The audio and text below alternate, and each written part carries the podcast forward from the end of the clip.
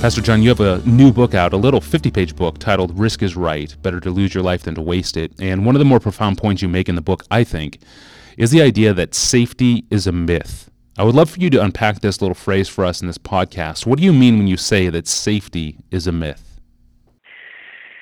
Well, it's a myth both as experience teaches us and as the Bible teaches us.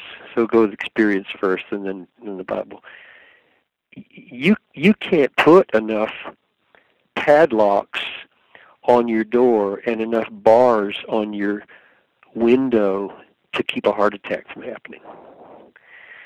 Or there's there is no guarantee that anybody is going to live another breath.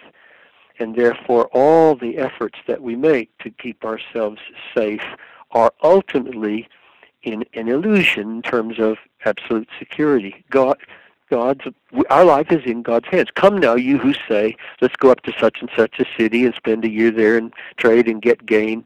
You do not know your life. It's like a vapor. You you you you are arrogant. You ought to say, "If the Lord wills, we will live and do this and that." So there's no safety in the car to get you there. There's no safety in the building while you're there. There is no guarantees that you're going to live. So that's what experience teaches us. There, safety is, is an illusion in terms of its guarantee. The Bible makes it worse for us.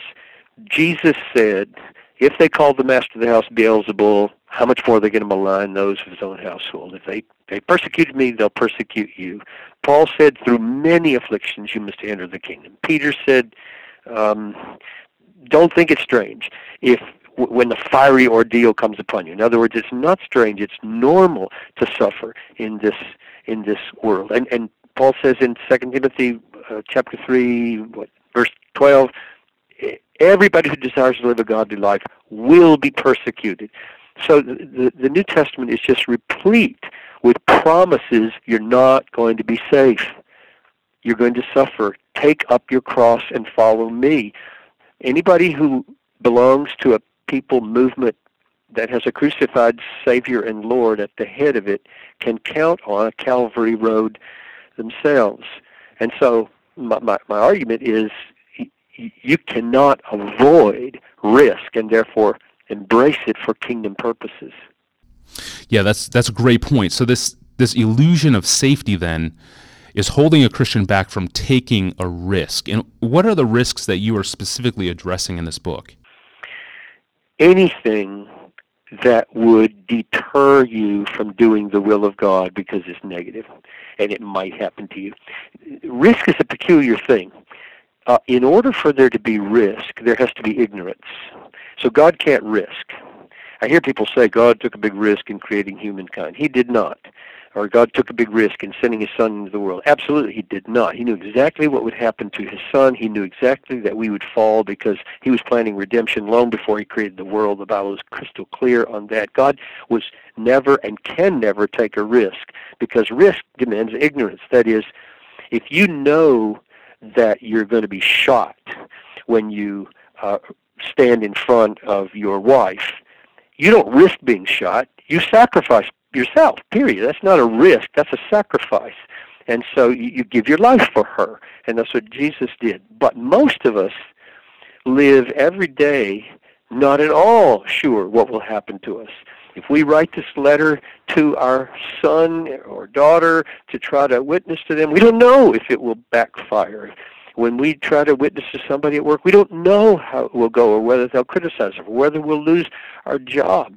When a person goes over the field in the missions field, he doesn't know whether he's going to be arrested. There's just a thousand things that we don't know might happen to us. And, and my point in this book is we choose to risk. We embrace risk. We don't minimize risk. We walk into risk, and, and the, the way we decide what's right risk and what's wrong risk is that, that the greater the outcome that we hope for, the greater the risk it's right to take.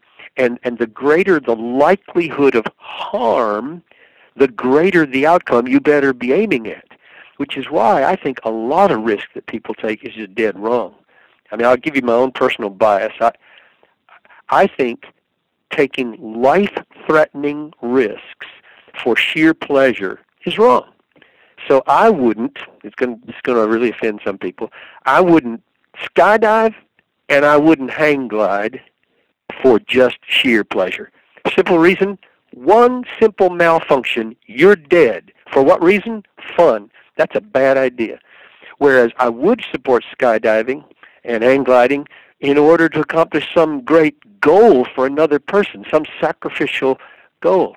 Everybody knows that driving a car down the road is taking a risk, but we do it because number one, getting somewhere is valuable and the risk is small. Same thing with getting on an airplane. You risk your life getting on an airplane. I think getting on an airplane just for fun would probably be foolish. But getting on an airplane to go somewhere at a certain amount of time with minimal risk and high payoff, that would be right. Okay, so it seems for you then, Pastor John, that risk taking is quite directly tied to faith. Yes, I, I think uh, there's a way to take risk as a arrogant and proud glory seeker.